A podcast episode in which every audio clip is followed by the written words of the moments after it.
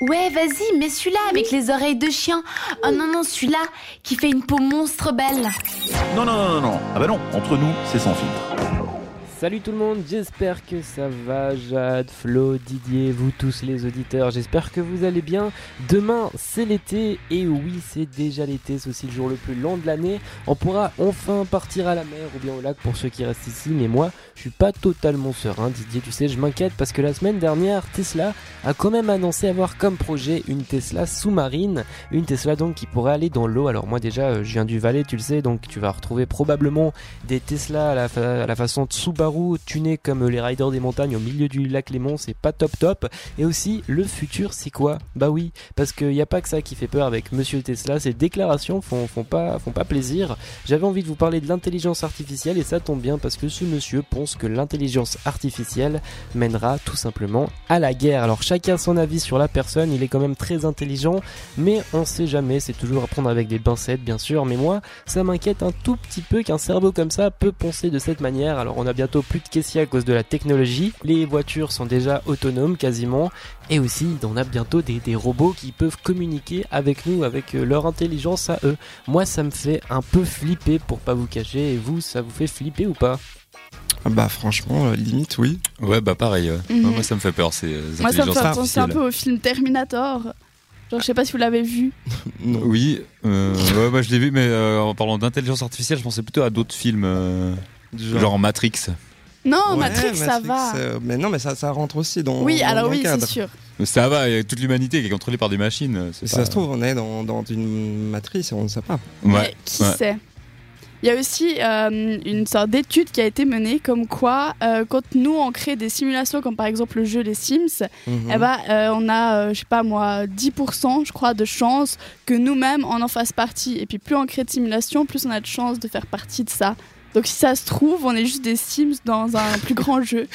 si ça se trouve, il y a juste des gens qui jouent aux Sims, sinon on est les Sims. Exactement. Sims Radio. et on pense que toutes nos décisions, c'est nous qui les prenons, mais en fait pas du tout. Bon après, ça part un peu dans des théories du complot, mais... Après, on peut partir dans des théories philosophiques aussi. Très loin, bien sûr, ça c'est clair. Mais je pense que d'un côté, il y a des choses qui peuvent être hyper positives avec euh, l'IA, enfin l'intelligence artificielle, et d'un autre côté, euh, ça peut quand même aller loin. Mais après, il y a tu vois quoi comme élément euh, positif par exemple bah, Je sais pas, par exemple, il y a euh, une marque de téléphone euh, qui a intégré euh, l'intelligence artificielle dans l'appareil photo pour justement aider à faire des meilleures photos. Et euh, c'est vrai que c'est assez bluffant. Oui, alors ça, c'est pratique. Mais après, il faut voir jusqu'à où ça ira. Voilà, c'est ça. Parce que typiquement, il y a que Siri sur le téléphone, ça c'est hyper pratique quand tu veux vite chercher quelque chose. Quand tu veux bien fonctionner. c'est ça.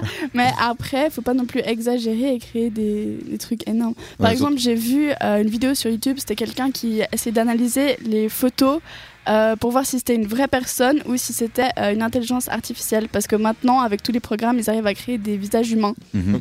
Et c'était assez bluffant comment ils n'arrivaient pas du tout à faire la différence. C'est l'angoisse. Par contre, j'ai trouvé, je sais pas si vous connaissez les trois lois de la robotique. Non. Alors déjà, c'est en fait c'est euh, comment je pourrais vous expliquer ça en fait? C'est Isaac Asimov qui, a donc euh, créé dans, un écrivain de science-fiction. Il aurait énoncé en fait les trois règles, les trois lois pour que justement la robotique et tout ça puisse un peu entre, entre en gros nous protéger hein, si on veut bien donc euh, exposé la première fois dans sa nouvelle le cercle le cercle vicieux pardon en 1942 euh, les lois sont que c'est la première c'est un robot ne peut porter atteinte à un être humain ni en restant passif permettre qu'un être humain soit exposé au danger Mhm. Ok. Deux, un robot doit obéir aux ordres qui lui sont donnés par un être humain, sauf si euh, de tels ordres entrent en conflit avec la première loi. D'accord. Ok. Et la troisième, un robot doit protéger son existence tant que cette protection n'entre pas en conflit avec la première ou la deuxième loi. Et je suis en train de perdre ma voix en même temps que je vous parle. Donc, euh, en gros, on, remarque bien, on remarque bien que si, on remarque bien si ces lois sont respectées logiquement on n'avait pas trop en danger. Voilà, c'est ça.